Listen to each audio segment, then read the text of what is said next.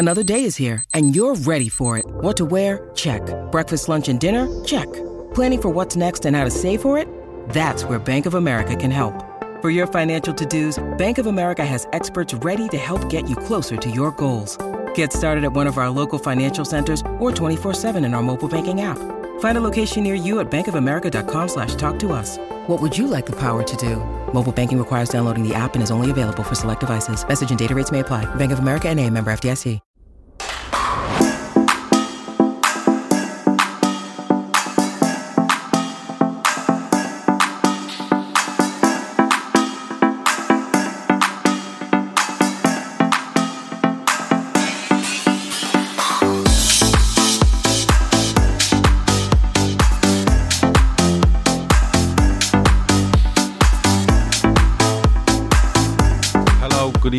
And welcome to the Fatback 4 for this Sunday night. I'm Gav, and with me I have Grizz, Keith, and Seany.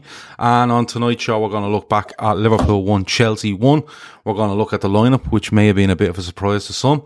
We're going to look at the red card in the game, um, which was a fair, was it not? There's been a lot of debate over that. And of course, we're going to look at the window closing as well on Tuesday at 11 p.m. Um, loads more in between as well. Um,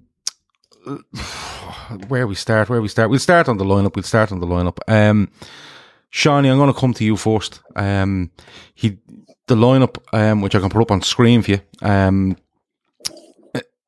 I had to surprise you, Sean. You know, like I, I know there was rumored lineups and stuff like that, but that surprised me when it came out. I'm being honest. Yeah, the only one I was surprised with really was the inclusion of Elliot. Um, I didn't think that Klopp would put him in there in such a big high stakes game because yesterday was a game of uh, big boy football. You know what I mean? It's two of the best teams in Europe playing against each other, and in these type of games, as we saw yesterday and how it played out, the the finer margins and the little details in these games can be the difference between getting a draw, being beaten, or, or, winning the game. So.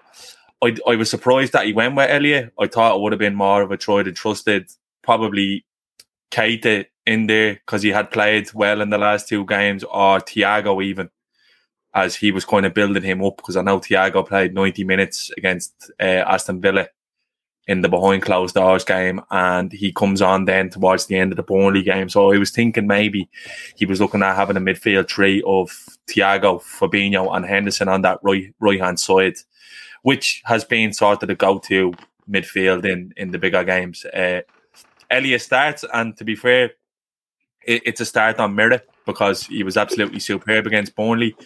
Um, and I don't think he let himself down, to be honest. I think he played very well. I think um, he had a good game.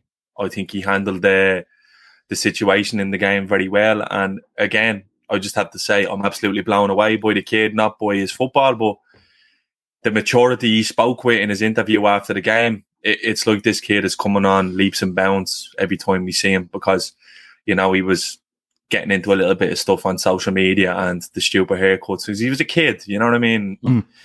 he seems to be growing really rapidly as not only as a footballer but as as a man. So um, yeah, he comes in, he doesn't do himself any really. I think he probably upsets the balance on the left hand side of uh, the, the team because I don't think Henderson had his best game. I don't think Robbo was very good, and I don't think Mane was great. Yeah. As opposed to the other side, I think the right hand side functions really, really well with Harvey Elliott in there. He seems to have a really good understanding of Mo Salah already, which has become apparent over the last two games. So, uh, Bobby was always going to come in for the big game. I think Klopp fancies Bobby in the big games.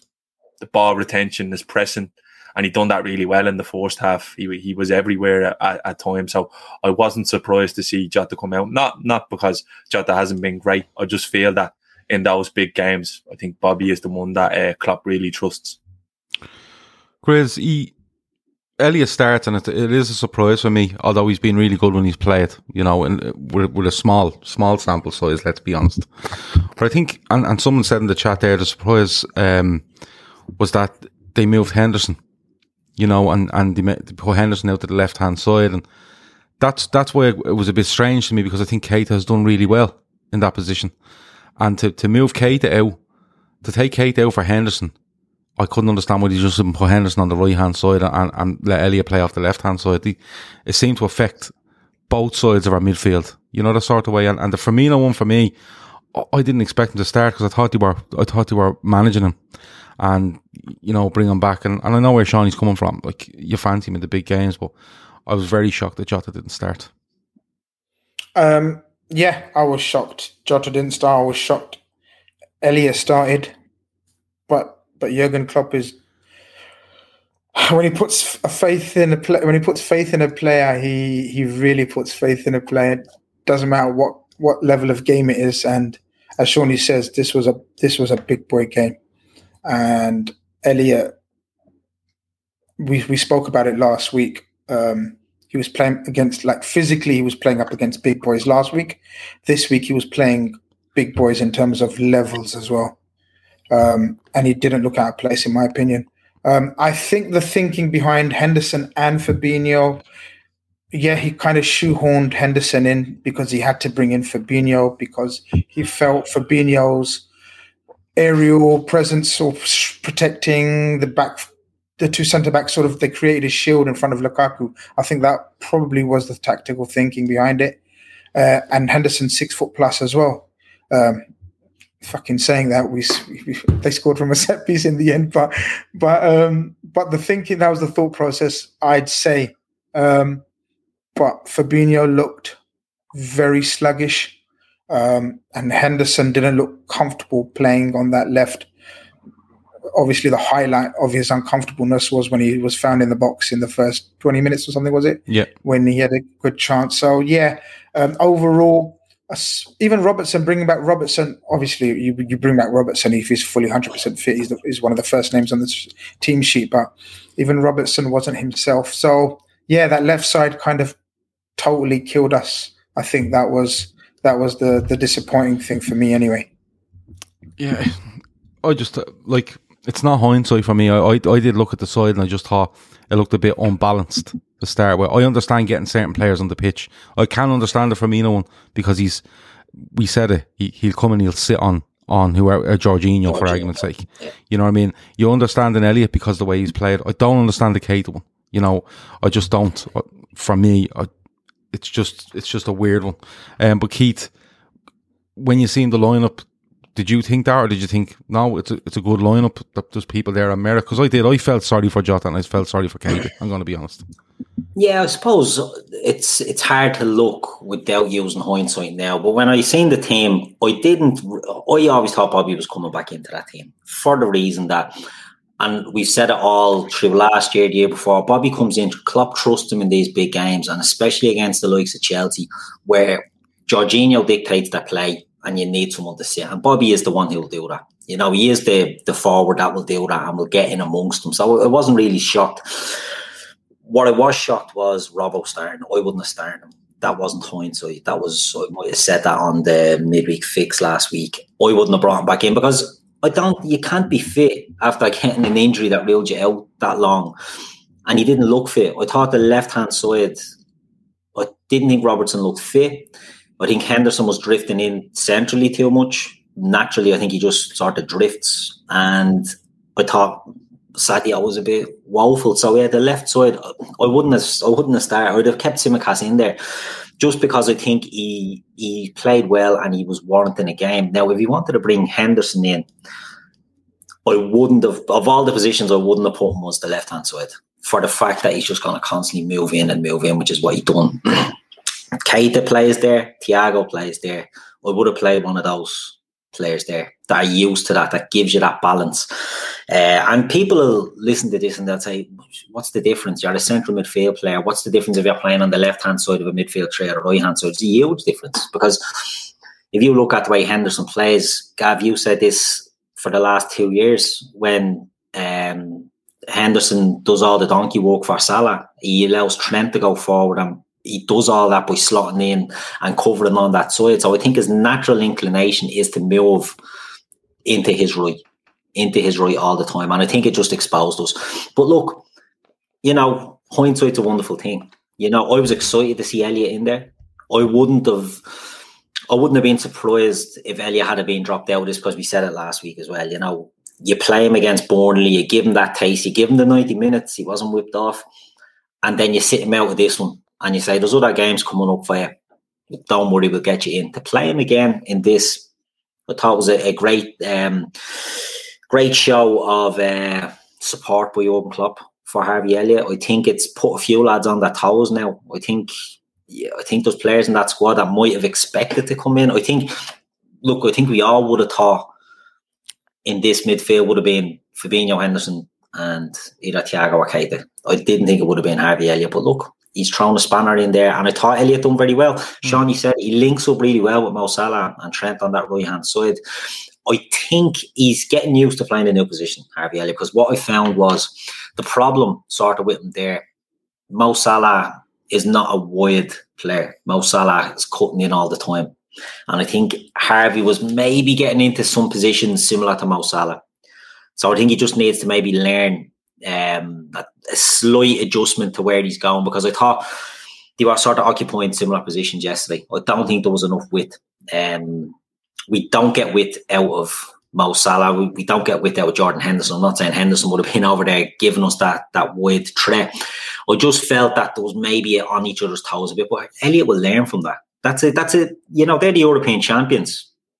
That's not a bad um, game to get your you know, your feet under the table in this team. And so look, I thought Elliott done well. Hindsight is a wonderful thing, but I genuinely would have started Tsimikas ahead of Robertson because I just didn't think Robertson would be fit and it looked it in the game. Mm. Um, super chat here from uh, Govender. I'm going to just call you because there's loads of letters and numbers. Um, he said Elliot was absolutely class and has made Trent tuck inside loads more. Um, that looks like it's being worked out on the training ground. Yeah, and there's, there's probably a point there when you think, why is he shifting Henderson? But if he's going to play Elliott, why move Elliot to the left when he's he's done all his work in pre-season and stuff on that right side of a tree? So it was just it was one of those. But um, I'm sure there's loads of people in the chat were bang happy that he, he started. Um, I was with you though. I thought I thought Fabinho would come in simply because of that. Like Gray said, the protection for the back, the, the centre halves after all the media stuff around Lukaku for the last week or so. Um, and I just thought Jota in a game where I understand the Firmino thing, but we, we spoke about Jota last week. He doesn't get overly involved, works hard, works hard, pressing machine, doesn't get overly involved, but he's always there, bang, you know, goal, shot on target. And I think that's something we, we badly missed yesterday. Although Firmino, up until probably five minutes before he went off, done okay. But I just thought in a game of fine margins, um, and you want someone a little bit clinical, I thought maybe Jota was, was the shout. But look, he went with he went with Firmino and and, and we we all know how it worked out and stuff like that. Um, going through the game, you know, I didn't think it was a great game. I'm going to be honest. I thought there was a lot of controversy, and I thought it was it was the pace was quite good, and I thought the quality wasn't quite there throughout the game. But you know, Liverpool are well on top for me, um, and then Chelsea score. Liverpool had four shots, I think, before Chelsea scored. None, none of them on target, mind you, but they were they were they were probing, I thought, Liverpool, and I thought something will come eventually. But Havertz gets the first goal, and Sean, I'll come back to you. Um, a lot of people saying, did he mean it, did he not? But he just does the right thing, doesn't he? Um, he makes a good run. He's not tracked. The defending is poor, you have to say. Who has him? And even at that, who, the guys on the front post or around that area, why aren't they watching for something like this? But he does the right thing, Seany. He gets a flick on it, which if it doesn't go in, it causes it causes trouble for Liverpool, but exactly. it manages to loop over Alisson and go into the net. And it's it's a good header, whether he means it or not. It's actually a good header for what he's trying to do. Yeah, I, just, I thought the lead up to the corner, I, I thought it was a bit. I don't know. It just seemed a bit lazy and casual to me. I think don't think Trent gets close enough to, to Alonso quite quick enough. And I know there's a bit of um everyone Neville is thinking, oh, did they go out off Trent? And it does, it does. It, it was a corner, but I just don't think we weren't snappy enough to to stop the cross. Now he does stop. He obviously gets a, a block on the cross, but it goes out for a corner, so it's not ideal. Mm. Um, it's a lovely run from Havertz. Uh, he catches Robbo cold, Robbo because Robbo's yeah. the one I think he was marking him. And like you said, it's just one of them, Gav, where you get you get a touch on it, and he look he's looking to flick it towards the back post and cause a disruption, but he happens to just head it so clean that it just loops in, and it's a good goal. You know what I mean? It, it's soft in the way the corners conceded. It's a good goal. There's not an awful lot you can do about that instead of read a better. But I just think Robbo's on his toes a little bit, uh, on his heels, uh, and Havertz steals a match, and that's the type of player that Havertz is. Havertz plays the game with the the extra couple of yards in his head and yeah. It, it just showed he, he's a player who's going to really grow into himself this season. I feel, and it, it was one of them. It, this game was always going to be won on a, a, set piece or a mistake or a such eh, moment of genius. that's the way these games are normally. You know what I mean? It's not normally just two and fro a slobber knocker. Not at this stage of the season because I think at the stage of the season we were both coaches were probably thinking, okay, well, if you don't get B here, well, we're in a good position. So it's probably important you don't lose, especially for Chelsea. Don't lose away from home on the road in yeah. the, the, big leagues because I think the way this season is panning out, the whoever ends up on top of the, the mini league, so to speak, will will will win the league. Yeah, because you can see an awful lot of these teams, you know, flat track bullying as they call it, and then it comes down yeah. to that mini league. And it sounds like a very obvious thing to say, but we've seen teams no, in the yeah. past where they don't quite perform that great in the mini league of that six or seven or whatever it is, but they could still go and win a league because yeah. they, they, they just flat track bully better than others. Um, Kyle Fagan says, and a couple of kind of mentioned this, and, and Grizz, I'll come to you. He reckons it was poor from Alisson not to get that. Um, and someone else, I think it was it might be uh, Sean Swain, if I got your name wrong. No, I didn't. Sean Swain. Um, he reckons his footwork was slow on that. Um, do you agree, Grizz? He's muted. I was muted. Yep. Um, it's a difficult one to blame the keeper. Um, you know, it did to, to, to, us. It seemed a bit loopy. It kind of took ages to get into there, but um, as a goalkeeper, no, I'm not an expert on goalkeeper, but when you hear commentators speak about goalkeeper situations or positioning on a corner, you try to, especially if you haven't got anyone on the far post or near post, you try to more cover the near post. Um, so yeah, it was a, look. I think whether he meant it or not, again, it's it's not the main issue. The main issue was our our slackness and poorness in defending and organizing. We're not normally like that we those days of conceding soft goals from set pieces were a thing of the past, and that was as easy because they only had three people in the area, and we had like sort of four in a zone, and then two, three loitering around, and um, to le- and, and and Havertz saying uh, uh, like Havertz like Werner's pretty short. Havertz is six foot plus, so to leave hmm. just six foot plus striker in effect just around uh, was um, was awful. So yeah, I want to blame Alisson. To be honest with you, I just blame the the, the, the whole group of them, the organisation around it. Mm. I'm wondering how hard it is to stop anyway if if he's tracked because he's not he's not stretching for it. You know, he's not absolutely stretching to get a flick on it. It's just a flat ball that he, he, he gets a good header on, and he's not like 15 yards out. You know, it happens very, very quickly. And you would, some goalkeepers or some people that like, um, you know, no goalkeepers better than us would say, no, he should probably move his feet a bit quicker and get across. But I think because of the angle it's at and how quick it happens, I think it's one of those where it's just, it's over him before he even, I know he dives, but I think it's over him and it's in it. And somebody says there, it scrapes the, it scrapes the crossbar on the way down. Yeah. You know, it's not like it's, it's a foot or 18 inches below the crossbar and you're kind of going, move your feet and you get that. I think it's, it's one of those, it's, it's, it's when you're, it's when you're tough when you're a kid, when you play football get to the front post and just get a flick on it and you never know what'll happen. It could drop at the back post or it can go in. It's one of those and, and it's it's very simple. You don't see them. You don't see them much anymore at all. No, because the near post flick on. Yeah, uh, but but it's something you're told as a as a kid. You know, I remember as a kid, like get get to the Arsenal front post, used to do it, didn't get they? to the get to the front post and um, just get that get ahead on that and see where it goes. You know, and you, it's it's a bit like air goal or not air goal, but the lead up to where a penalty. When you look at mm. Mane, just gets a flick into an area and you know that's where it goes. But Keith, I'll come to you because I don't think Liverpool reacted very well to that goal. You know, I was expecting Liverpool to go, right, it's happened, let's get back on it. But I thought we looked a bit ropey. You know, Lukaku, Lukaku turns Matip very, very easily. I think it's Matip and he, he, plays in Mount, and I think Mount probably makes the wrong decision. And at that stage, I think these could get a second here, and then it's really uphill. Liverpool needed to kind of settle things down, didn't they?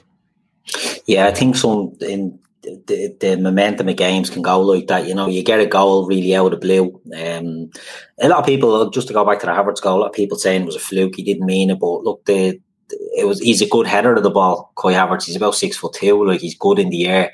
Sean, he said he connected nice on it. So I think you know that got their tails up, and then they were driving. And look, any team, I think so. Just after scoring, sometimes you can silence a crowd and you can sniff blood in the water, you know. So I, I, think, you know, Chelsea looked like they could have done it. But then I thought Liverpool did weather it well. I thought, you know, after Mount, has his chance. I think Liverpool get more into it. Um, but you know, it's hard because it, there's an expectation, right, that Liverpool, you know, the crowds are back and we're going to be going in and steamrolling every team at Anfield, and it's not going to happen. You know, the the there's some good teams in this league now, some really really good teams in this league, and Chelsea went in there, and for that period, I thought they looked the threat. I thought that threat died away. Then, obviously, what happens later on, but I thought. I, I thought Chelsea probably, if they had to put their foot a bit more on the throat, could have had a bit more joy in the 10 minutes after they scored, but they didn't. Um, so I was happy enough with that. You know, I was happy. Um, Liverpool did sort of start to get into it and then start to put them under a bit more pressure and start to uh, take a, a, a, hold of the game as the first half went on. Um, Chelsea are a Chelsea are a weird team, you know. In to me, like they don't really have a settled team. The next game they play, they could play Werner and Ziyech, and people would say, "Oh, that's just squad depth." You know, it's not. They're not. None of them are really standing out at the moment, but they do have players of a threat. Uh, I think Mason Mount's one of the best young players in England. I think he's absolutely excellent footballer. I think he's brilliant. I think he's so underrated as well for an English player. It's unusual because they usually ramp them up to to ninety. I think that young fella is absolute quality, and uh, you know, I, I was worried about. You know, the, we spoke about the build up to the game, the Lukaku versus Van Dijk carry on that went on, um, and the threat wasn't to me wasn't Lukaku. It was the runners off Lukaku, mm. and it was Mason Mount, and it was in this instance Kai Havertz.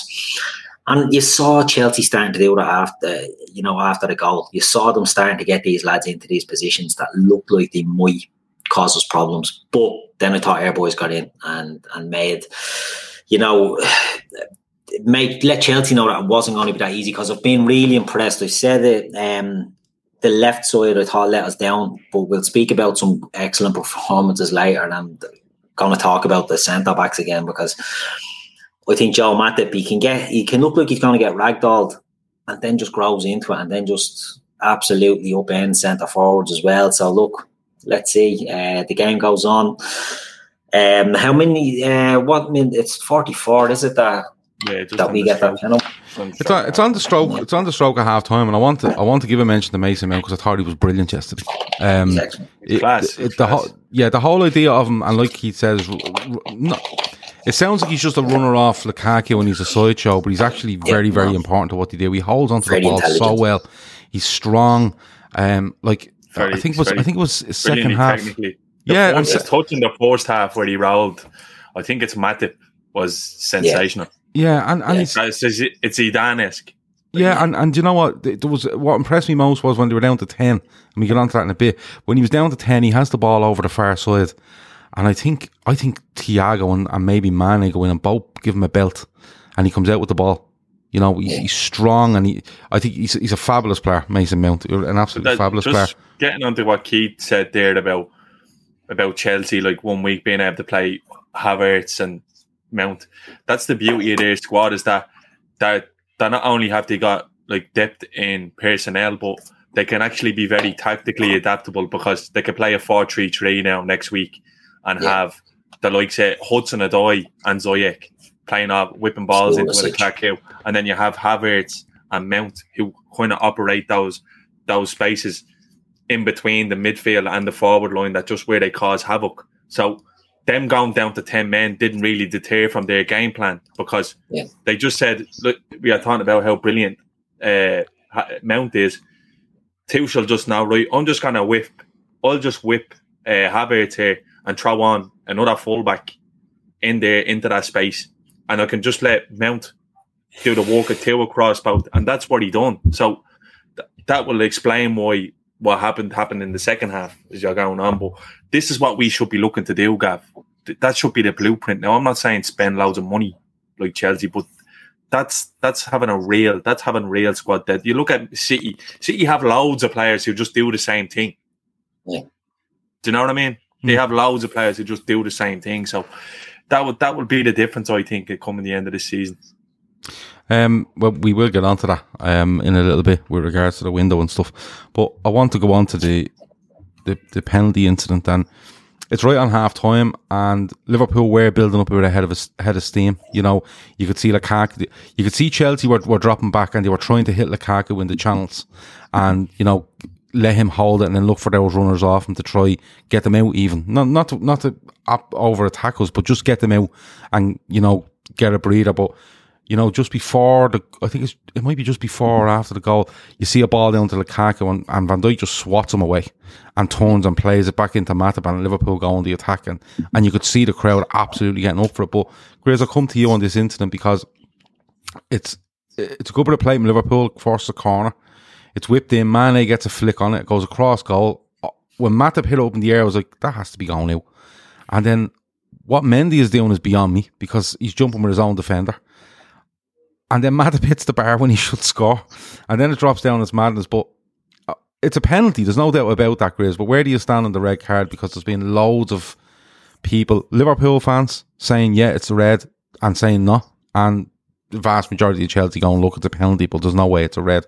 Where do you stand on it? So look, the the, the reason why we you say we got back ourselves into it, I think I think Jota comes on. How how soon does Jota come on? I think it's about the thirty fifth. Yeah, no, he minute. comes on. He comes on around around the fortieth minute. Oh, around the fortieth yeah, minute. It's around that. Yeah, he's not. He's not and, on long, and he goes on a run no, into the box. Forty three. Yeah, absolutely. So literally, as soon as Jota comes in, he changes. He changes the the direction or the or the pace of the attack. So Jota, we know, um, obviously, maybe not as technically as gifted and, and, and sort of aware of spaces and other players around him as Bobby. But what he has is a directness that probably Mo Salah has. I've often said it, he's quite like Mo Salah in that terms of his dribbling style and whatnot. And he goes straight for the for the back three. He gets the ball, receives the ball, and he forces a corner. And from there, as you say, it's absolute chaos. Uh, Mane has a free header, which he probably should get on target. And then you think to yourself, is Matip going to tap that in? Because he's got such you know lanky legs and you think he's going to reach in, but in te- but instead he kind of just loops it back in the air. Alonso go, goes in with a with a um, challenge on Mendy, and then as you say, Matip looking to head it in. Um, but yeah, fair play to Mane. He, he gets there before Havertz. Obviously, having strikers and forwards in those positions is one of those things, isn't it? They're not going to think like a defender automatically, especially his, his face to the uh, his back to the to the to the other way where Mane's coming directly at the ball, gets a toe poke. Gav, the question I posed as well on Twitter as well, and I, and, and I was and I wasn't trying to sort of trigger the Chelsea fans or opposition fan bases, but when was the last time we saw someone handballing on the line and not get a red card? Exactly. Like, like I, I, I, I, Keith, I haven't, I, couldn't remember. And people are saying, "Oh my god!" I couldn't remember the last time uh-huh.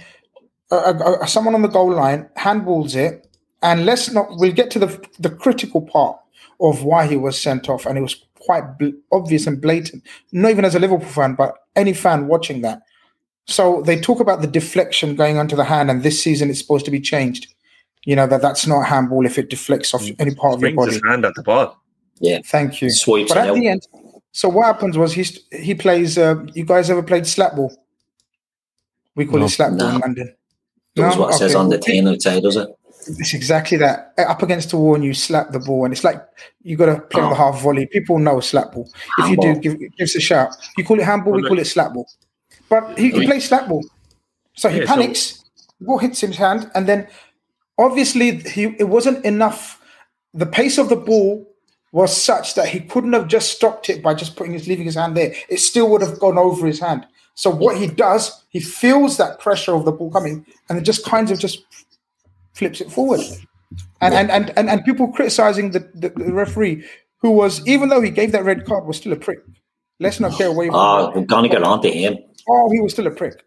So uh, for me, it was an absolute uh, dead cert handball, and near enough a dead cert red card as well for the very fact. I watched the real one. It's the real. It is the real, and, and, lo- and loads of people are saying. Laura Duffy's like saying, but Laura Duffy's saying, but the laws jeopardy. of the game, it is a red card. Law twelve. You can debate whether the law is harsh, but the law is the law. Exactly. And and I sat, I, I watched it with a Chelsea fan yesterday. Me and a Chelsea fan sitting watching it, and um, when he seen it, when he seen it, he said well, it's a definite penalty. But what what's this? What do you think about the, the, the handball? I said, do you know what? And I didn't know the rule because I don't read rules of football. You know what I mean? I, I oh. looked at it objectively, right? I don't sit down with the book, but I looked at it and I said, and I said to him, look, if he's on the line and that hits him on the, he goes to hit it with his leg. You know, say he goes to knee it away and miss times and it comes up onto his arm. I think that's a penalty, and I think it's a yellow card because I think he's made No. it. No, no. What I'm saying is, if he makes if he makes an attempt to move towards that ball and hit it, and it hits his arm, it's it's not intentional, but it's this is what I thought. I'm not saying what the I know what the law and the rule is, but my my point about, about the whole thing was, if he makes an attempt to play that ball and it comes up and it hits him, it's unintentional, but it has stopped the goal, right?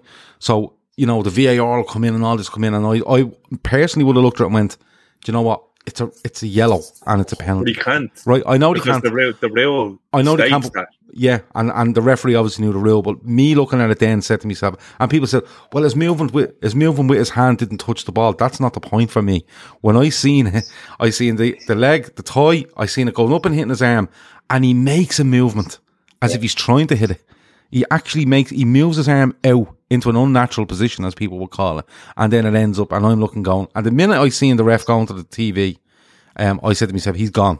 He's gone because he's going to see that movement. Now, I didn't know the rule or the law. I I was just looking at it as a football fan, trying to make you know sense of it in some sort of rational way. And I and I said to the fella beside me, the Chelsea fan, I said, he's moved his arm. He's going to be gone. And he was like, you serious? I said, yeah, it will happen. And it did happen. But Oh, I don't a know, real- like Seany. There's no double jeopardy with Yeah. a handball. It's Yeah. not like a tackle.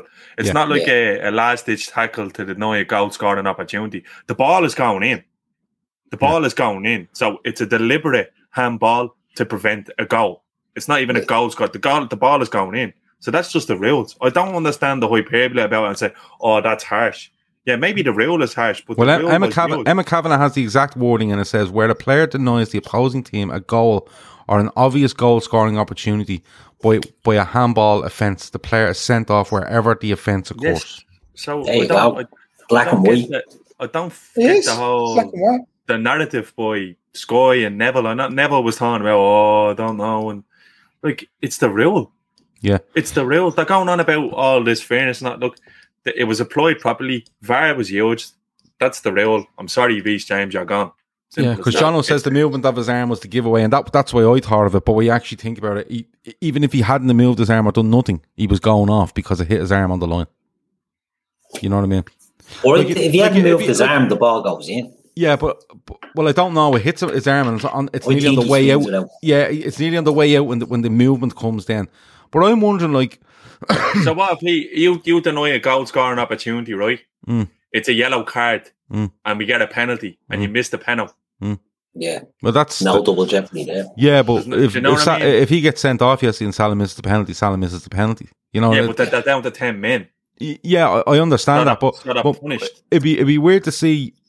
It'd be weird to see, like, say if that happened in the box, say on the penalty spot, and the ball drops, and Reece James or any other defender in the Premier League this season, Having go- on the penalty spot it probably wouldn't have been a red card, but because he's but on would the it been a, line- would it have been a penalty?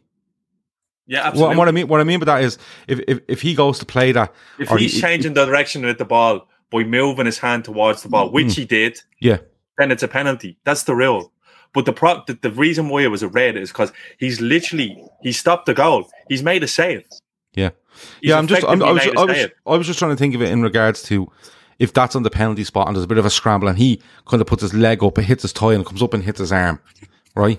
W- would a penalty be given? Forget the whole movement of the of his hand. Yeah, hand. well, because he's moving Yeah. his hand towards the ball. Yeah, I think he is as well. I think I think when it hits his toe, it goes up, and I I, I do can't, see like, a bit of if a movement. Chelsea, if Chelsea get that, there's no, there's no talking about, oh, why is it this, why is it that?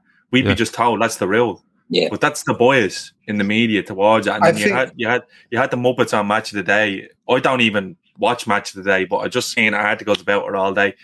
They have to talk about something, lads. Hmm. I think Like, I think the I think the fact I think I think Sky were actually setting us up really nicely to lose that, and they needed Chelsea to win that, and the, and the, the way the game was going, that's the way they needed the result to be, and, and that was and because of that decision, they felt oh it's ruined the game, but that's not Liverpool's fault. That's Reece Yeah, James's exactly. fault. Did Sky at any stage, because you know me, when the match is over, I have no interest.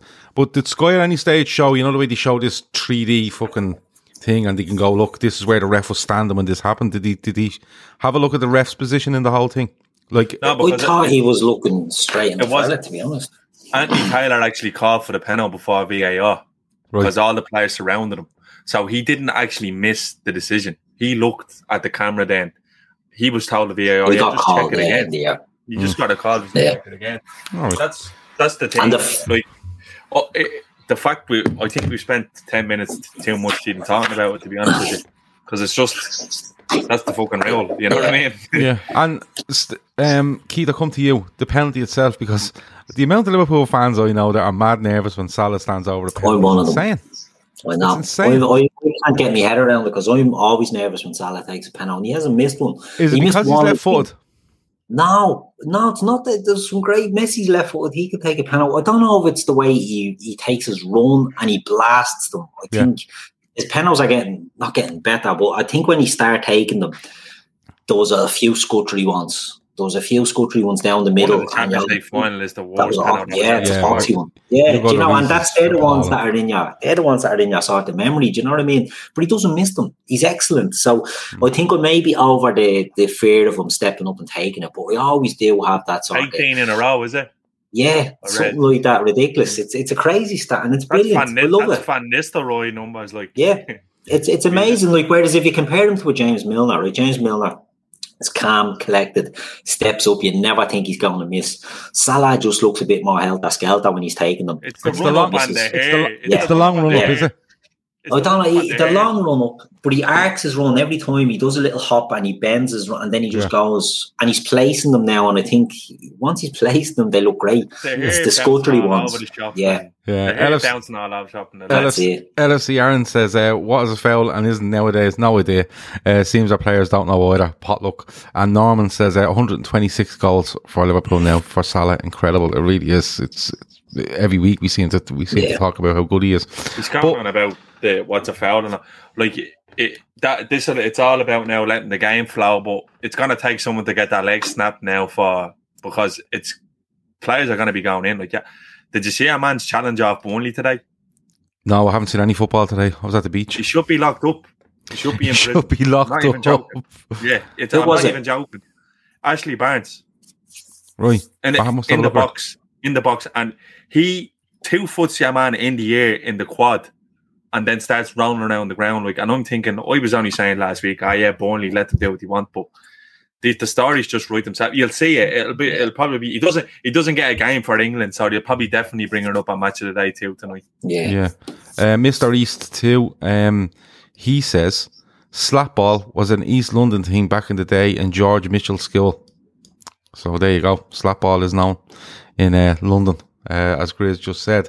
But look, it it goes to half time. There's, there's uproar. He, he books Mendy. He books somebody else. It, it's all going off. Rudiger. Um, yeah, Rudiger and Tuchel is on the sideline. And Tuchel hasn't quite worked out how to put his Yeah. hand to his mouth and talk to people. He looks like he's singing a song, which is another thing to add to the reason why I don't like him. But it gets to half time, and you know, second half overall, Grizz, I'll come to you. Chelsea make it known what they're going to do. You know, they whip Havertz and they take off Yeah, Kante. Kante. Kante looked injured Bring though, didn't he, just Kovacic before. Yeah, he was injured. And they bring Kovacic on and they bring on um, Thiago Silva. Thiago Silva.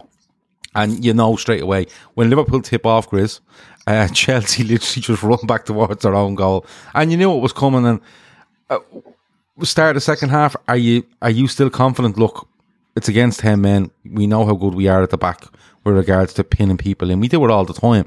You know, did you feel confident? Because I feel like I know it's against ten men yesterday, but Chelsea are very well drilled, and I think it's led on to like stuff about substitution, which we get to. But were you confident going into the start of the second half that we know what Chelsea are going to do, but we'll still go and beat them?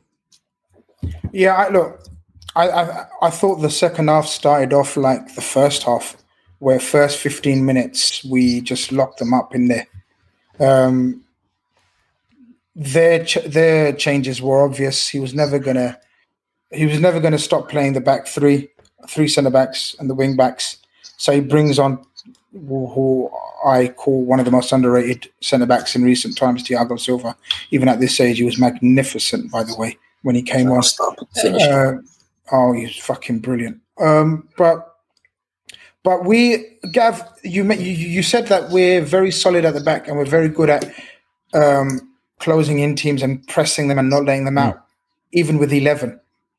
So with ten, I totally expected that, um, and I totally expected us to take advantage of that. I I was very disappointed with our second half, though, very, and Jurgen Klopp's more than anyone else's. Because I think I think Tuchel done what he had to do, and he made the difference at halftime, whereas our coach didn't. So whatever he told them at halftime, and then sort of his change lack of changes during the game when he saw that it's not working, I thought, um, yeah, I thought it was poor Gav. I can't I can't get away from it. Um, I think it was the fear of still the fear of Lukaku that kept Fabinho on the pitch. Otherwise, there was no reason to keep Fabinho on the pitch. Do you remember at Stamford Bridge, lads, when a similar thing happened and they went down to ten men, Mm. and instantly he brought on Thiago because he knew that would be the difference maker. He, he literally didn't have the balls to do it, Gav. He literally didn't have the balls or call it whatever you want. Trust in the players on the bench. Maybe he thought Thiago's not up to full speed yet. Whatever the reasons are, he didn't he didn't change it enough. Especially after that initial burst that we had of 15 minutes Yeah. where we, we we took a few shots. And that's Raining another shots thing. in on them, yeah. Yeah, but that's that's another thing. Bemu- I was bemused at why we stopped taking shots. Like suddenly, we stopped taking shots and we tried to go through them, um, whereas they were, as you said, backed up on their penalty area. Yeah. And the likes of Henderson, Fabinho, Virgil should have taken more shots. Um, so yeah, I think we totally ran out of ideas and energy. Worryingly, energy as well in that second half. Yeah, it's. I, I felt it was frustrating. You know, Salah's ball into Jota unbelievable. The outside of the boot, and he spins it in over Thiago Silva's head. And, and Jota should do better. And Jota knows that he gets too much on the header.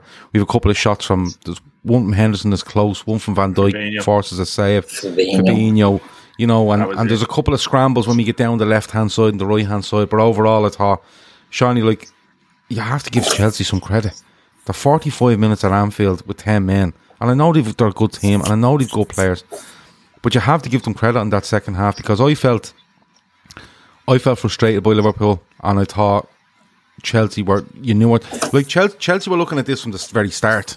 Chelsea were going there and taking a draw. There's no fucking doubt about it in my mind. The way they set up and the way they looked to counter. But even if you look at Chelsea defensively in that second half, Seany, I'm not on top of that. Kovacic has a good chance. Lukaku was a really good chance. It's blocked by Matip, I think. I thought I, you have to give them credit, Seany. I thought they were excellent second half. Yeah, they were good. Look, they, they funneled us into the spaces where they wanted us to go, and we, we never really made them uncomfortable, I don't think, because, look, anyone can have pops from range. We didn't get in behind at all. I don't think. That's that's my problem with this squad that we have at the moment. Jota, Jota, obviously, you have Jota to come in off the bench at a later stage, but due to Bobby's injury, he comes in, so we're, our approach is kind of the same, but it, it's it's too predictable. They just funneled those down the side and said, "Look, they're going to whip in balls, and we'll deal with them all day."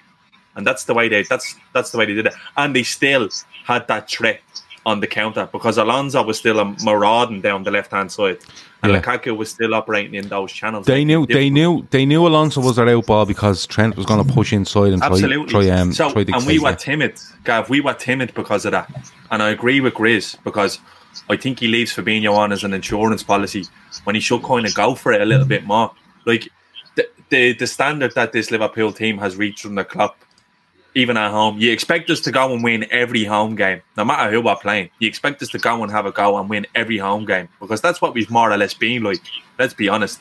Bar last year when there was no fans there, but we were very predictable, very lethargic. I think Klopp was a little bit too conservative in terms of the the substitutions.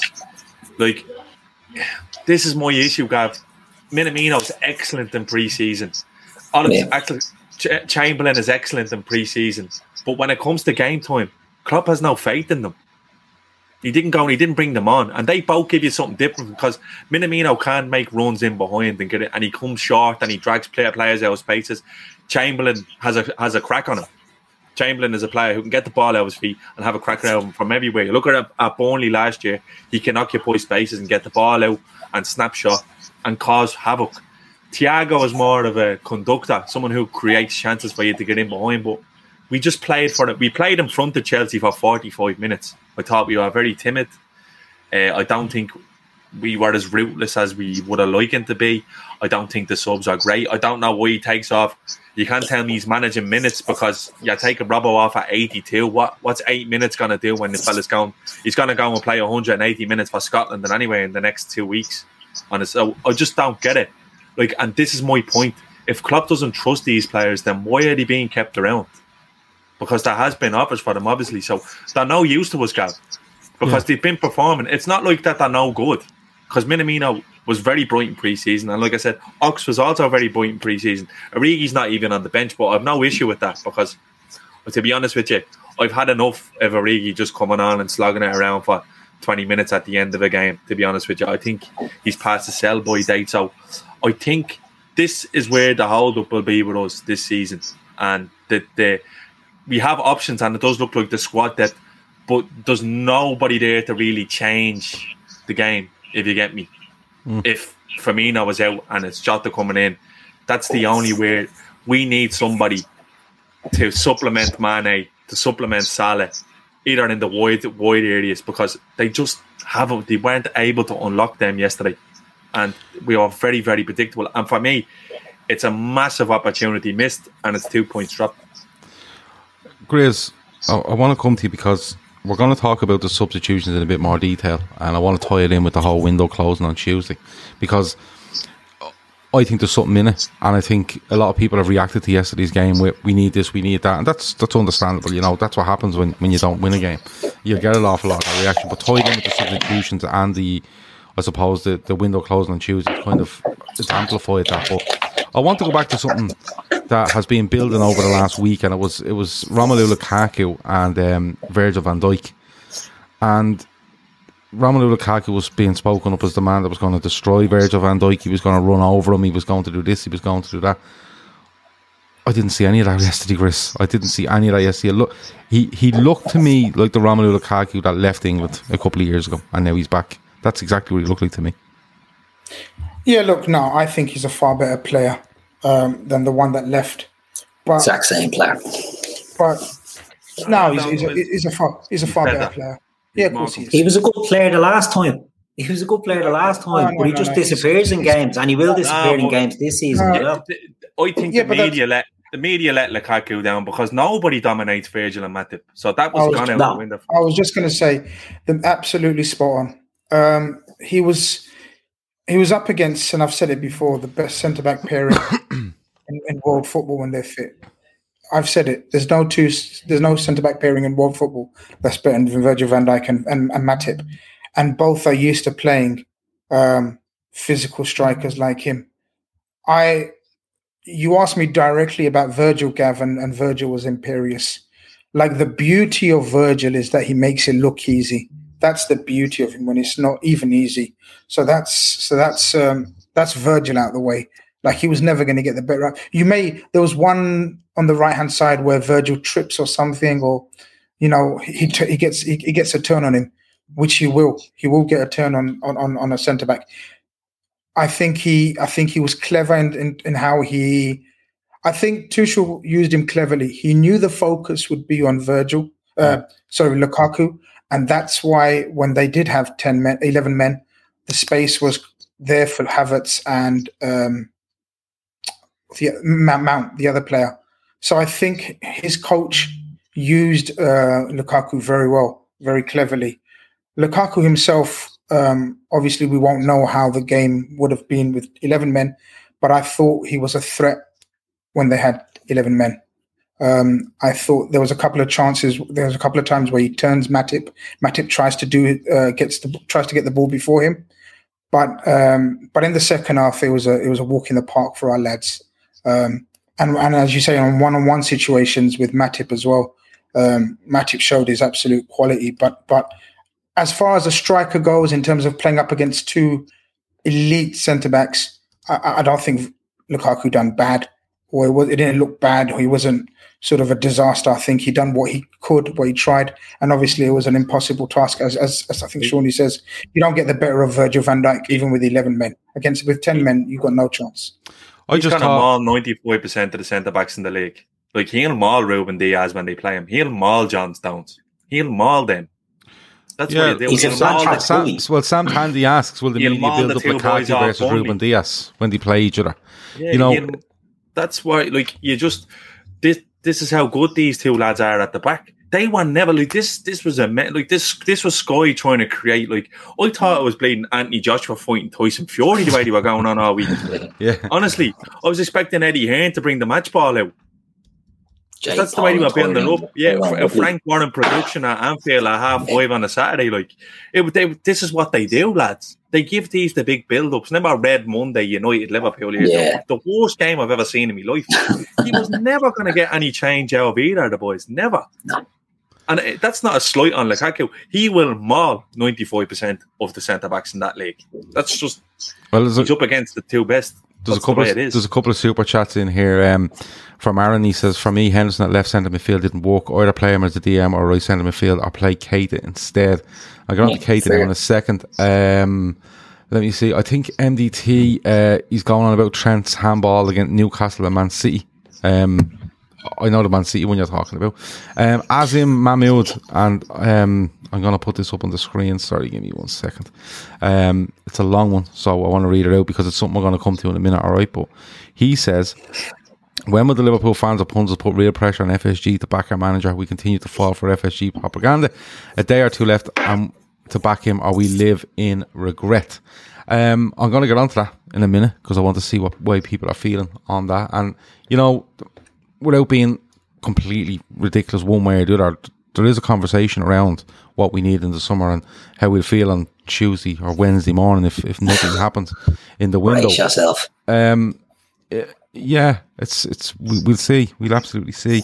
Um, so, Grizz, I come to you. I didn't think this was real, but just tell me it was. Um, someone belonging to Keita having a right go because he didn't start the other day or yesterday. Um, what did you make of that? Because uh, it's it's becoming very frequent for me.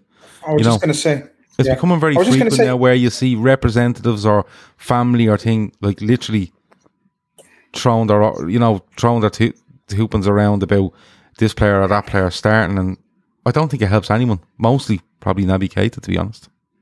No, it doesn't. But it, it, you're right; it's becoming prominent. Um, I don't think it's his agent per se. Like his play agent. I think it's um is one of his managers. Um, Consigliere for Naby Keita, whatever the fuck that, that, means. What does that mean? Okay, know, yeah. Mate. So I think he's yeah an ex- extended mate, you could say probably, but obviously from his party, from his side, from you know his connection. Not even not even sure. Probably poor Naby knew anything about it, but yeah, it doesn't help anyone. Um, but these players, these agents, these these reps are becoming more and more prominent in the game, have more and more say, are becoming more and more powerful. So it's one of those things that either the player tries to control himself or they'll just carry on doing it until a manager calls them out. There's nothing more to it, I think. You know, Jurgen Klopp won't probably ever get to hear about it, so I don't think we should even discuss it really as well. I don't honestly, I don't think Jurgen Klopp will get to Jurgen Klopp's desk that XYZ said something about Naby Keita should have started, or Klopp's letting him down, I think he said, or something, or his fault or something. Yeah.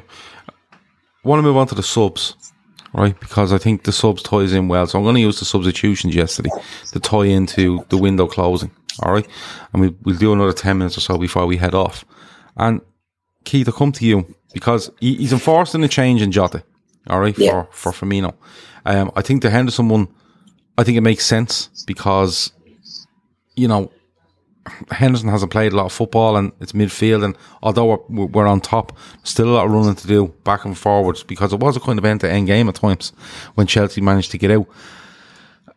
And then, like Seany said earlier, he makes that change Robertson on 82, right? In a game. Now, if that was 11 against 11, I'd say, you know what? He's making that change. Robertson's running out a bit of steam. It's end to end. Chelsea are threatening. You know, it makes sense. But there's 10 minutes to go, Keith.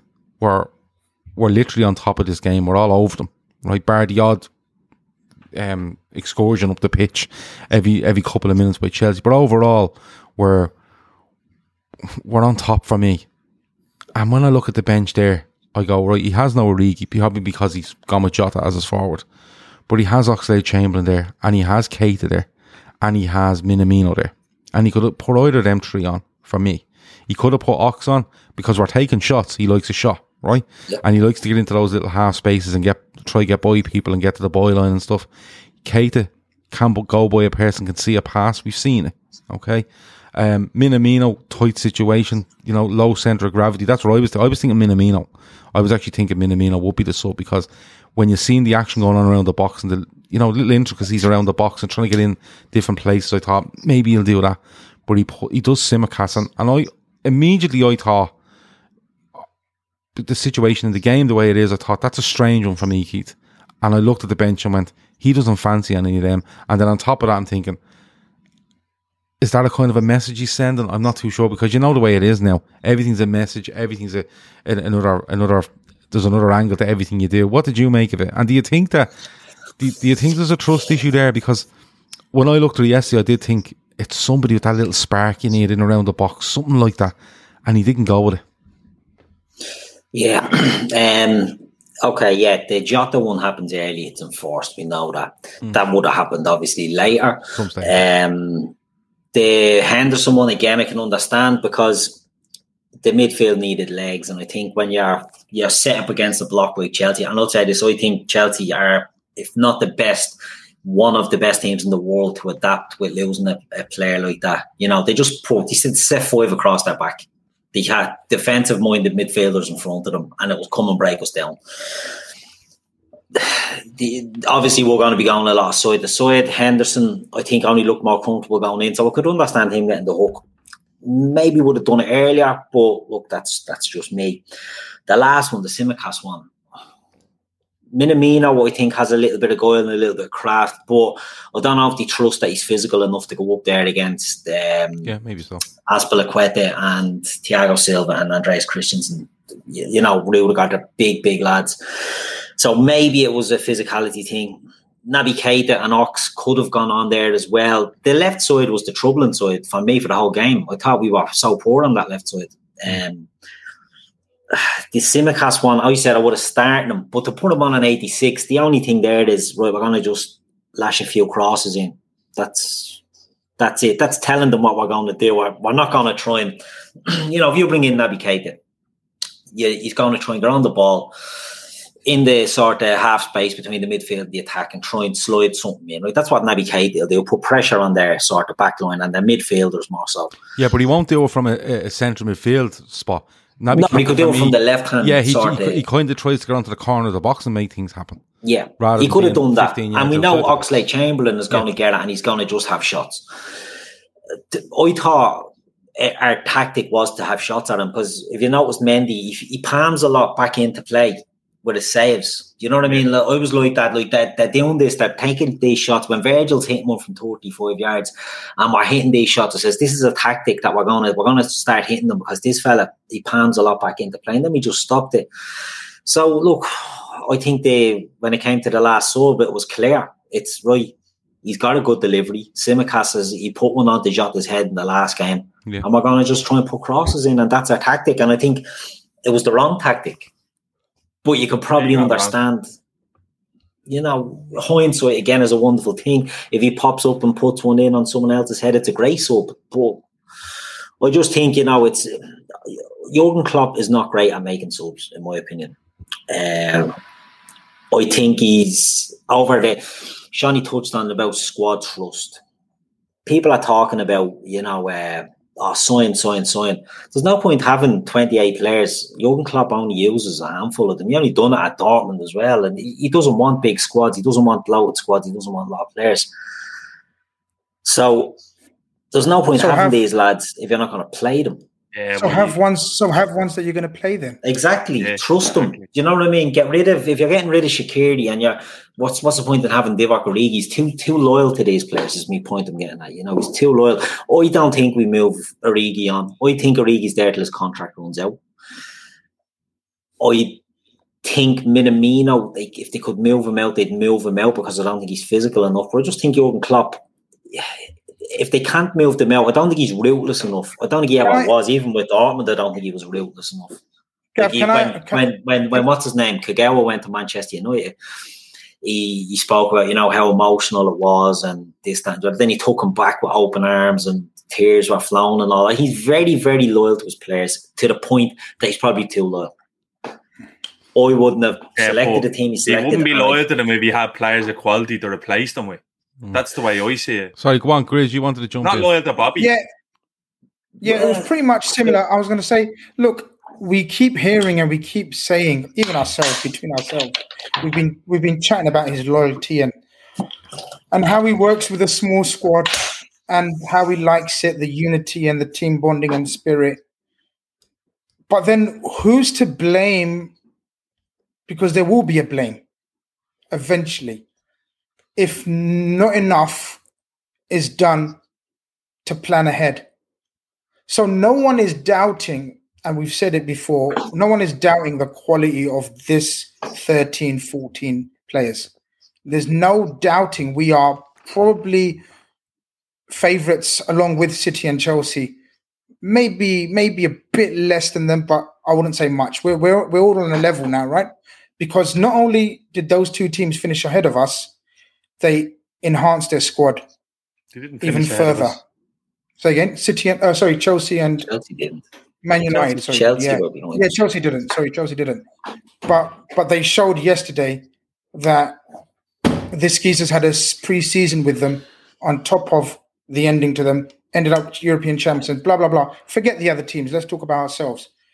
If we're going to continue saying, "Oh, he's loyal to these players," there's no point bringing in players that um, you know. Bring, there's no point in bringing in players because he's loyal to the ones he's got. I don't see where that takes us. Like, Yeah, do you get what I'm saying? Where does that take us? If he's loyal to players, he's picking them, putting them on. So loyal, a trust is a part of loyalty. So if he's not that Yeah. loyal if he hardly trusts them. So he's, So- he's loyal so- because he he's what's he keeping the lads around because they're going to earn a wage because he doesn't want the lads out of pocket. I so, don't get so it. he called. So he called That's what he Origi- does. Yeah, but, yeah, but he called Origi a game changer during the week. Did he? Yeah, Did he really? yeah. Yeah, but So he, he calls Origi a game probably changer. changing and the game in his squad. PlayStation at home because he He wasn't in the says squad he, yesterday. he he he asked. Look, this is going to sound like a, a, a, a, a anti-Klopp rant. Maybe it is. Um, I don't care. But he called Ox. He he called out a journalist and said, "Name me, name me a skill set that our midfield doesn't have." I'm paraphrasing. That's what he meant. He meant like if you want us to bring in a midfielder, name a skill set that our midfield doesn't have. The dynamism of Ox, he he he, suggested, or the returning of Naby and the control he brings to us. Neither of them were used and even looked like coming on against ten men when we absolutely should have pushed on for three uh, three points, as opposed to bringing on Thiago, who played deeper. Let's not forget when he came on, he played deep, literally next to Fabinho, um, and then Tsimikas as the other as the other change. I just think who do we ask the question to? Because obviously we've seen loads of FSG, but FSG, FSG, FSG, but I'm beginning to believe it's a collective. It's a combination of two. We can't just blame FSG, and obviously we can't just blame Klopp. There is, you know, there is a, a situation here developing. If we don't bring in anyone, that, for example, let's say Bobby's out for four or five weeks with his hamstring injury where what what, what are we left with options wise if if a couple of them are, do actually go to internationals or whatever and come back what are we looking at maybe if they do get called up to internationals and get an injury Kaide Gordon. Kaide what, Gordon. what, what are we looking at so you're looking we, at the three that are left you there, and you're looking at Divock Origi, Minamino. That's what you're looking at. But I, th- I, th- it, it's a mad one, like because it's a mad one Gav, I agree but it, pe- it's, pe- it's, people it's are asking, like people have asked all summer, and they've- asked me, like they haven't asked me. I've given me opinion, and I've said I've said a centre back, a midfielder, and a forward. And you know, people have said people have asked me, well, if you don't do anything by by Tuesday, what do you think? I, I still think Liverpool will win the league, um, but I don't think they can do it in multiple competitions with the squad we have. I think we've enough there to get away in certain games with the players we have, um, to go and win a league title. I've no doubt about that. Um, but when I look at when I look at what we have, and and you make a good point, you know, if if Firmino's out for four or five weeks, we're literally down to three because I don't. I, I stopped Oxlade Chamberlain. Ah, ah, listen, I've listen. Oxlade False Chamberlain's nine. been touted as a fucking right back before the start of the season. That's being and, silly now. You know, and then and then what Klopp. Oxlade, Oxlade Chamberlain, you know, hasn't played an awful lot of football up front for Liverpool. There's a reason for that because he's not. So why didn't he bring why didn't he bring Oxlade Chamberlain on for uh, for Mane yesterday and push Jota out wide and play Ox as a false nine? yeah, which yeah. So It's- why- it's it's Same what he said. But look, Same what he said. but before Klopp said he's a false nine. before we go, one more answers, um, and then I want um, I'm going to give you a question. Um, looking at Tuesday, right? So, man of the match, one word, please, uh, Seany, uh, Van Dijk. Keith, Van Dijk. Grizz. Van Dijk. Yeah, I, I I go with that. I think Van Dijk was exceptional yesterday. So Tuesday, um, eleven o'clock. The window's going to close. There's all sorts going on in the in the transfer window as we've seen over the last couple of days. Nothing's come out really from Liverpool. Klopp said if there's one player out there I could find that could better us, um, I'd try to do it. I promise. Um, I think that's a bit of a flippant remark. I think there's loads of players out there that you could try go for. Yeah, that's So- this is what's annoying me, Gav. Go on, I'll let you go first. Like you turn around saying that there's someone who can come in and who'll absolutely make a difference. There's fucking loads of players. For one, there's Bissouma. We could have signed him six weeks ago. Now I'm I'm happy to I I'm not in the internet space where there's no middle ground where you have to be absolutely FSG out or FSG in. I recognise the good things that they do and have done for the club and the structure that they've put in place. But I do feel there has been times where they haven't really backed the club. And like Grizz said, we actually don't know whether it's a, a, a congregation of both Klopp, Edwards, and wherever whoever's paying the bills. But you cannot tell me that we've all we were all in agreement. We played games in the summer, and some of us were signing ten players. Now Okay. it was tongue, it was no, but it was tongue, it was tongue in cheek stuff. But you Yeah. could have actually, you could have looked at it and broke it down and said you could actually probably, you could actually probably do that if you started your business now. Now we've made one signing. We've bought Konate. Now that was a signing that should have been made in January. All right, so we got him anyway. Now the thing is, it's th- this thing whether you're going to go away from your first choice. I get that, Gav. I get that. But it's not like we need someone to go in there and be absolute nailed on starters. We can afford to buy a player who will grow into the position, like a Bissouma. All right. For example, just for example, I'll, I'll use Bissouma as a midfielder. You're looking at a forward. We could have got a Malen. We could have got a Malen for the money Dortmund paid for him. Now I don't care who his agent is. There's plenty of other players around. Now I understand this homegrown quota shit, but that's gone out the window because Shaqiri gone. We should have had deals lined up. We need players in. You do need to supplement the squad, and I do agree with you. We can challenge with the squad that we have, but we're relying massively on luck. Yeah, You're, re- you're relying you're relying on your core fourteen to thirteen players playing eight being available eighty five to ninety percent of the time. Now I get that. I think we're fine at centre back now. I don't see an issue with the centre backs because I don't think the long term ones will play. There's definitely an issue in the midfield, and there's definitely a mission, uh, an issue in the front line because we don't have many game changers. We don't have someone who comes in and changes the way we play in the last 20 of a game. Somebody who, that's what we do not have. And like Keith said, or Chris, Bobby's out now for what, four to five weeks. Let's say, what do we do? And we, and I, I could understand if nobody was spending money. And you look at, there's, there is clubs now, I'll exclude City and I'll exclude Chelsea. And, I'll, and I'll, do you know what? I'll even exclude United because they're playing a different sport at the moment in terms of the money they have readily available to spend but we should be able to get deals done.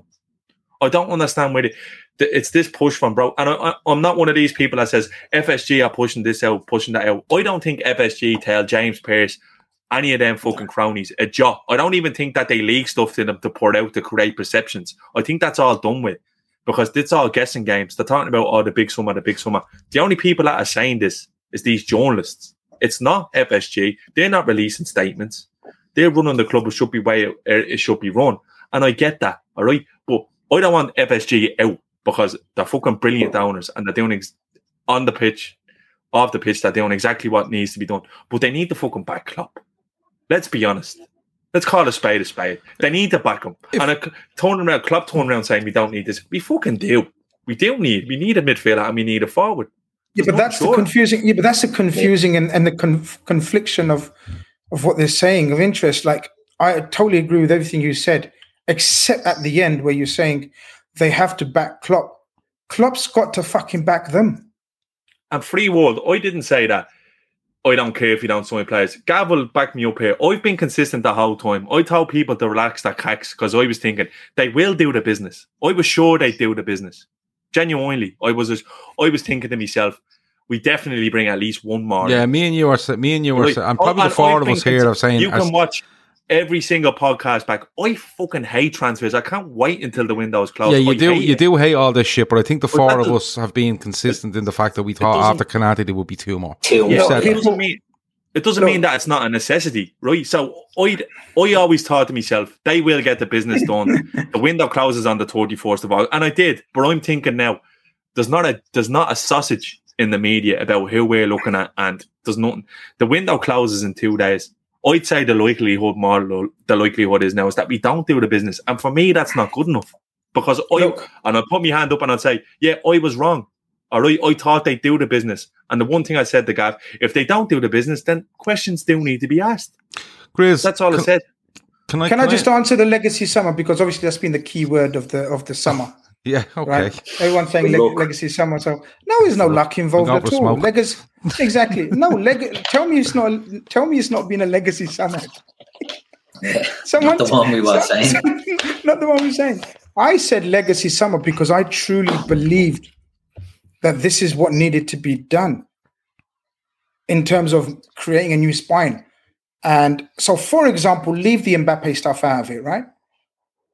We brought in Konate, the first midfielder that we were absolutely linked with, and I said it as well, Bissouma. So that would have been two young, up and coming players that would have been part of this new spine that I was referring to when I said legacy summer. Right? You can get the violins out probably, like you know, I'm explaining here, 11 o'clock in the night. And then someone like a Marlon who's 22, 23, probably, I think something like that. Someone else to come in. And that's your three that create a new spine and that start the new legacy. And if they mm. don't, absolutely questions have to be asked. So I'm not going to suddenly change it, my, my opinion, and just because they haven't done it. Now, what we're trying to establish, what we're trying to chat between mates like we are, we're trying to discuss and analyze why this hasn't happened. Is it Yeah. FSG not pulling in the funds, or is it Jurgen Klopp saying, "I'm not interested in"? New That's what. I, players," that, but that's or that's no what I want. That's can- what I wanted to Michael ask. Edwards. But, that, But but that's we know we. We can't, we can't tell, Gav. It's, it's, it's very confusing because if you. But that's what I wanted to ask you, Grizz. Like, you know, you will get people that are just fucking so frustrated at the owners, right? I'll tell you what the frustration Right, is. no, no, no, no, We just be- let- let me finish- quickly- let me finish One small then- thing. one small thing. One small thing. We will be. You know, Seany said uh, about not enough business. If we don't bring in another player, us and Newcastle are the only teams that have brought in one player. Us and who? Newcastle, and we all know what everyone thinks of their owners. Yeah. Think about that. Yeah, well, But I like, want, in it- but I want, I wanted to, I wanted to ask you, and this is what I'm saying. You're getting people that are usually frustrated with- with the owners, right? Because they see, like, the way I look at it is, I, I say to myself, I, I think we need two players, and what I need, what I mean by that is, if we want to compete on the fronts, like we've seen the Champions League draw the other day, we we going to get a little bit. Some fans get frustrated at the fact that we just disregard um, domestic competitions, cup wise, and we've the league now. I've said it earlier in the show. I, th- I still think Liverpool have enough to win a league title with the squad they have. But if we want to compete on all these fronts, I think we need to bring two in, right? And then I just and, and that's me. I say we think we need to bring. Um, if Tuesday night comes, I'll say to myself, don't think they've done enough there. Now I can't honestly tell you, hand on heart, with any sort of knowledge or information, who has made that decision. And this is what I'm trying to get get at. Chris. We'll never know that. no, Cap. we never we, know that. But but this We're all in, we were all in agreement here that two minimum was yeah, needed. but but this this but this is the question I want to ask, and and, and I'll put it to you, Grizz, and then I'll come to you, Keith, right, to get your opinion on, on, the whole thing. But the question I'm trying to say to you is, Grizz, do we have to take Klopp at face value when he says, you know, I'm happy with the squad, blah blah blah blah blah, or do we look at it and do we say to ourselves, because I, I I will genuinely on Wednesday morning we've signed nobody going, we can do the league, but I can't see us doing the two big competitions. Do we have to take Klopp at face value, or do we have to look at it and go, listen, this is just towing a line here? Yeah, what do you think he might be telling That's a tough question, Gav. Well, that, that's what I'm here for. Is uh, you fucking? That's a tough question because we know what Klopp's done for us and what he brings to us to our lives and what he's done for Liverpool as a club. But he's but if if it's if it's Klopp towing the line, he's put himself under huge pressure this season for no reason, in my opinion. Because if if if, if it's Klopp's decision to go with what he's got, and that's what he's saying in every press conference, and he's not just saying it, lads let's call a spade as a spade. He's not just saying it; he's emphatically saying emphasising it. and when he get- says it, yeah. he's emphasizing and get visibly agitated.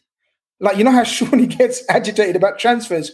Klopp's doing that. He's getting stopped to, uh, and and he's been doing it since his time here, emphasizing about I don't care about transfers. I just want to bring up my players, coach them, make them better. We can use the crowd, we can use our unity. We get we get all that because that's the man he is, and that's the man who's in charge of Liverpool, and that's the man who's brought us success. But but we're now at a stage, and we've all agreed. It's not only me. We've all agreed. Even the most FSG man in, Mr. Keith Blunkett, or you know others. You know, we've all said that now there needs to be a Liverpool 2.0. Eventually, in the next three years, this team won't be still winning league titles and competing for all the all the titles by the end of his contract. By the time his end, contract ends. Now, is he doesn't he care about that stage? Because that's the question I'm going to put to him. If I was ever a chance to ask Klopp anything, would be you do need to build for this for the future. So, are we saying next summer we need to bring in five players suddenly? Are we Never actually going to do that? Are we ever going to do that under this ownership and under this coach? Because of not not doing enough in one window again. We're already, in my opinion, I've always said it, we're two windows behind. But three a window, two, three a window is how you do planning for the future. This is very bad planning, in my opinion, if nothing happens. It's it's a it's a strange one. Um, like Darius Hoyt says, and I he, he says um, we're at the stage where fans are calling Klopp Wenger 2.0 simply because of um, the perceived restrictions around spending. You know, somebody else asked there, are we are we not making enough of the COVID losses? I, I did see something in the Echo today, 120 million odd, but but Do you remember the? Do you remember the see, Wenger yeah, chat but in, the, not- in, our, in our WhatsApp? Do you remember but in our WhatsApp the, the Wenger chat? Yeah, the German the thing is, Wenger. but the thing is, like, I, get that. Some I do get part of that where you go, look, they've lost a, a shitload of money, right?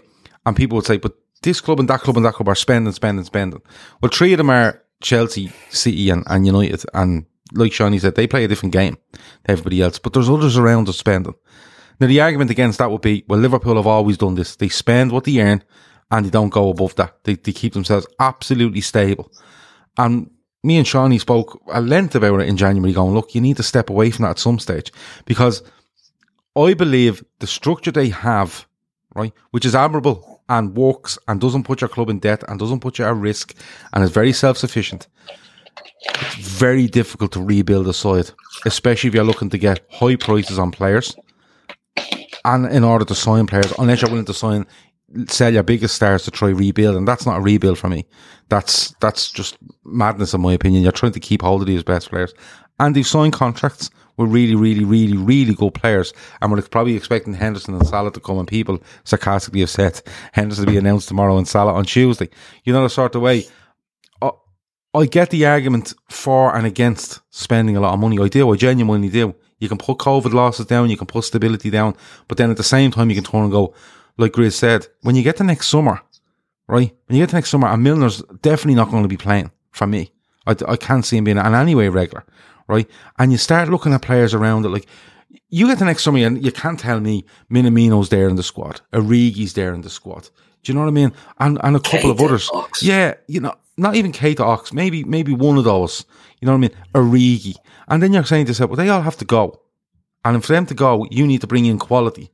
And how do you do it based on the way you've done it so far? The only option, and that's where I get people's frustration, Kev, I is want to ask a because question. you look at it and you go, they'll sell Salah for 120 million quid, and they'll bring three 40 million pound players in, and that's one another one out, but they've got three in instead of, you know, getting rid of these four or five we that they shouldn't, don't need and just have to, we shouldn't have to sell Salah this, though. but this is what I'm saying, Seany. This is where people get frustrated with why isn't there a bit of not only what we need for this season, it's about forward planning. And what I'm saying is you have to take a hit at some stage. It's admirable trying to keep a club solid and on a financial basis where you go, we're not in any debt and we're not in any risk. I, I'm I going to tell you what I think a- it is. but- but it's These admirable. fuckers Just know that the Super League is coming in. Yeah, but just, just let me Super finish League for a minute. Just let me finish for a minute. It's admirable what they're doing, but I think they're they're running into a bit of a cul-de-sac here for me, just a little bit. And I'm not I'm not asking FSG to go out and spend 200 million between now and Tuesday. That's fucking ridiculous. What I'm saying is, even if they look at their, their losses over the year and they say to themselves, look, we're, we're gonna have to put 50 or 60 million quid down here. We're gonna have to. And all right, we're taking it now and it's going to hurt. But next summer, instead of trying to sign five, we're only signing sign two or three. And we forward planned. And I- I've said it all summer. Your midfielder should definitely be a midfielder that can challenge and be forward planning. And most definitely your striker should be that. And I just can't, I just see, and I could be wrong. They could just pull off a fucking miracle. I don't know. But I just see, especially when you come to next summer, regardless what happens this season, I see them going and Klopp looking at a massive bottleneck in this squad. A massive bottleneck. What I want to ask, and I know Keith probably wants to jump in. I'm so sorry, Keith. Just one last point. What is what is what is what is the role of Michael Edwards in this and the scouts? Like Yep. what Hundred percent. what's his job? Like what's he done Well, then? What's he being paid I said for? this and I got lashed out of it. I said this What- and I got lashed out of it. Oh, yeah, Is you, away with might it. as well, you might as well furlough him then. You might as well furlough getting, him. he's getting away with murder, I think. Yeah.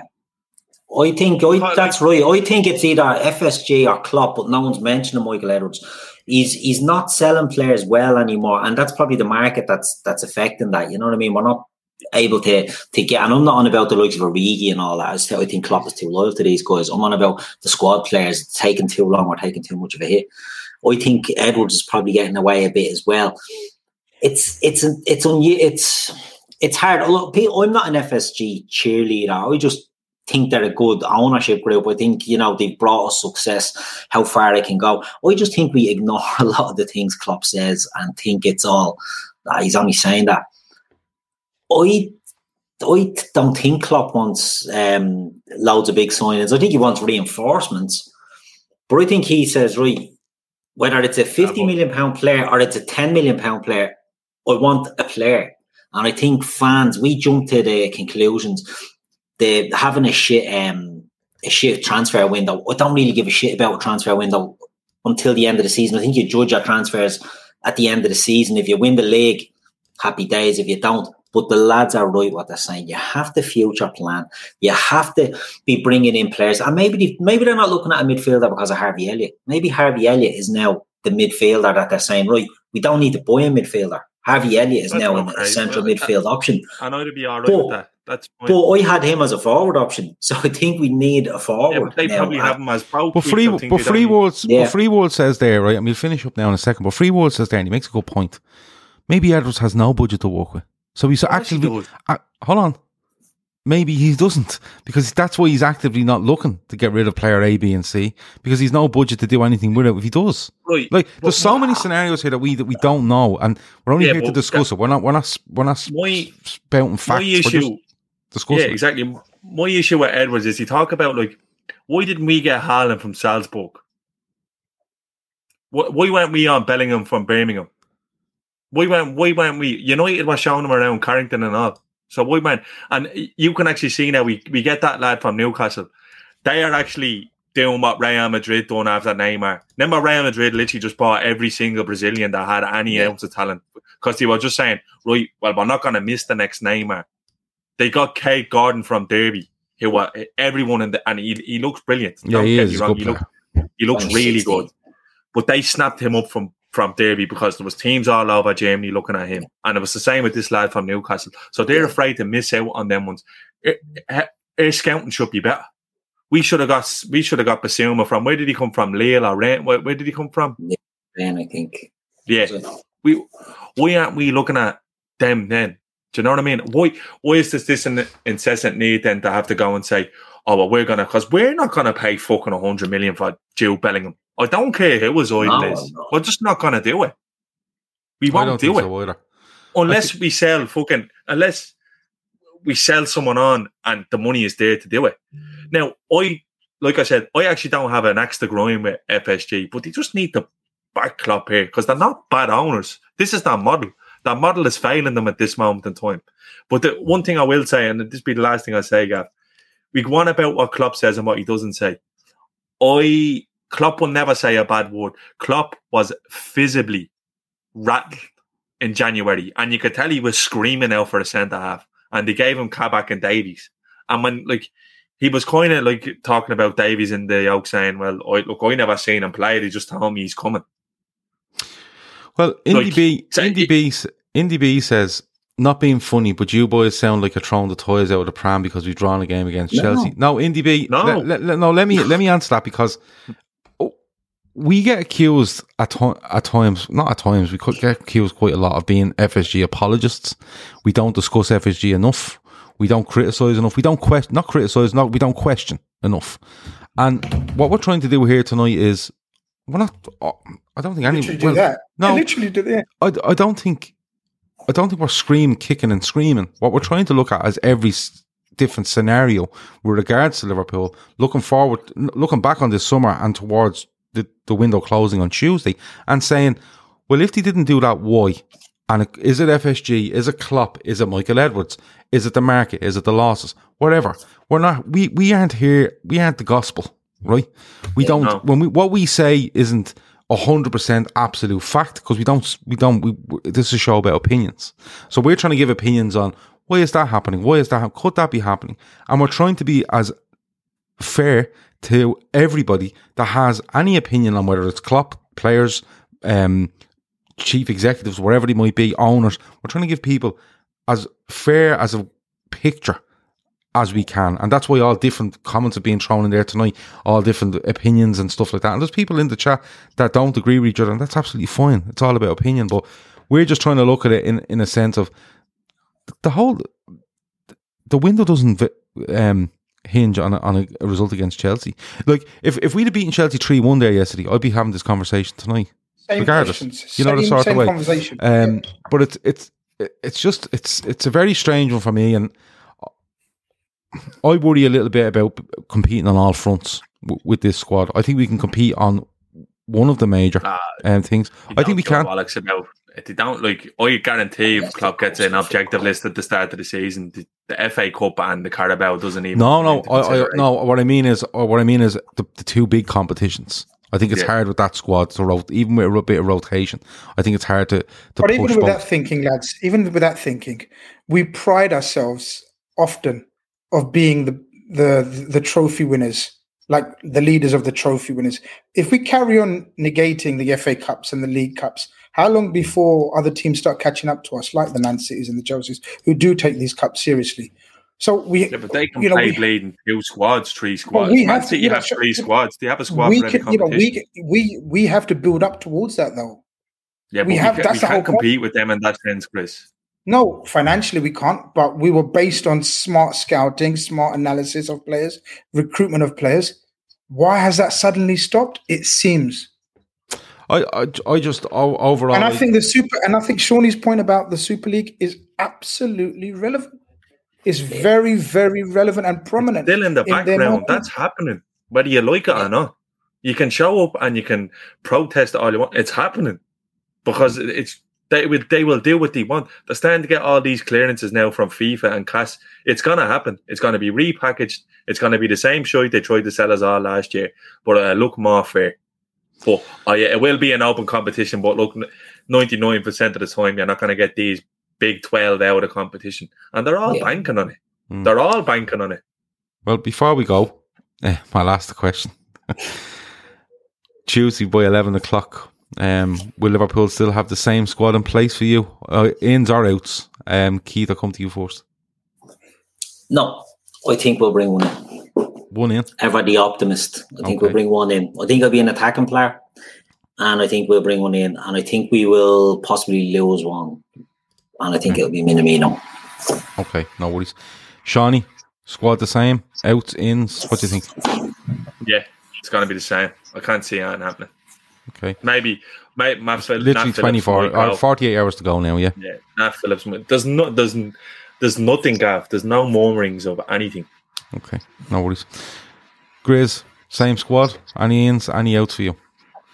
Yeah, I reckon we'll have about two two outgoings, Okay. and we'll have a, we'll have a forward coming in. Okay. Um, I think we'll do one. And I, I'm with Keith. I think Minamino might be the man to be to be sacrificed because Divock Origi just looks like he's having a great time doing fuck all. So um, I think that that'll Reward, telling you, it's the reward for the goal in the Champions League. It's like we kept hold of Sturridge, Moreno, Degsy, all these lads for a long time, Adam Lallana, and let contracts run down, or when they wanted to leave and asked, look, I need to play first team football. Shaqiri wanted to go and play first team football. They they moved them on. They won't just sell. Like we we all think guess I know we want to finish up, but we all think as fans, Divock Origi, uh, Seany said it earlier, does his head in. You know what you're going to get from him, which is very fucking little. We, the club doesn't think like us. Klopp, I think, would leave him sitting there and let him go. Unless Divock Origi goes and once says, look, I want to go and play football because I'm a footballer and I'm not scratching my arse around here. There's four keepers on the bench this week and I'm not on it. What's going on? Unless he does that, I think he stays and sees out his contract. So I think, yeah, Minamino out um, and Yeah. one in. It's one of those. Chris Brack says frustrating weekend for the Reds. Men draw one all, the women lose one nil. Um, Chris has done a couple of shows on the women um, side of things in the last couple of Fair days. play. Go and check them out. Um, we're trying our best to promote the women's team this season, and Chris is uh, heading that up for us this season. So make sure you go and check them out, support them, follow them on, on social media and stuff like that. A lot of effort has gone into it, so go and do that. Um, Sienna Steps, please don't forget that link in the description. You can go to if you type Sienna Steps in Sienna Steps, go for me into Google, you'll find it. If you want to donate there, we're doing our best for her as well. And if you want to buy a virtual ticket for Anfield, the link is in the description. Seany, anything else before we go?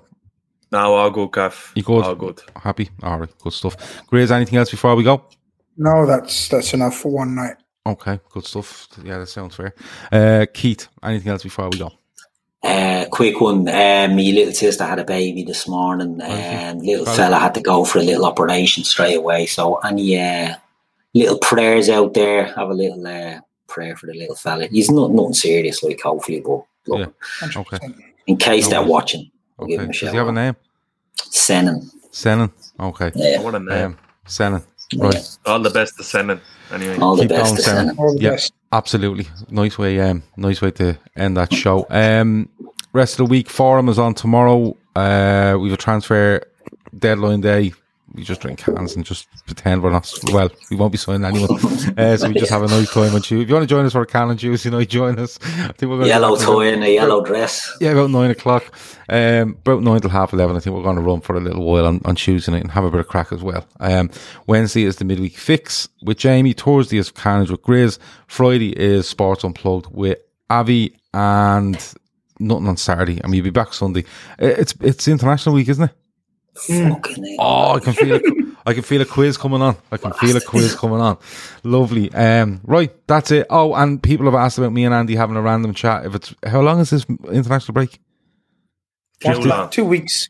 Leading three So games. just- I saw some of them are playing again. Okay, Yeah, but, we- but then only one weekend. The we next might- weekend we'll be back. We might get um we might get me and Andy in for a random chat at some stage next week. Then we'll see how it goes. Right, that has been the Fatback Four. Thanks to Grizz, thanks to Seany, thanks to Keith, thanks to everyone in the chat. It's been very, very good. And some are FSG in, some are FSG out, some are like telling Klopp to do this, some are saying it's grand, and that's what it's all about. Loads of different opinions and loads of different angles and things, and it was really, really good. Talk to you in a bit. Over now. Sports Social Podcast Network.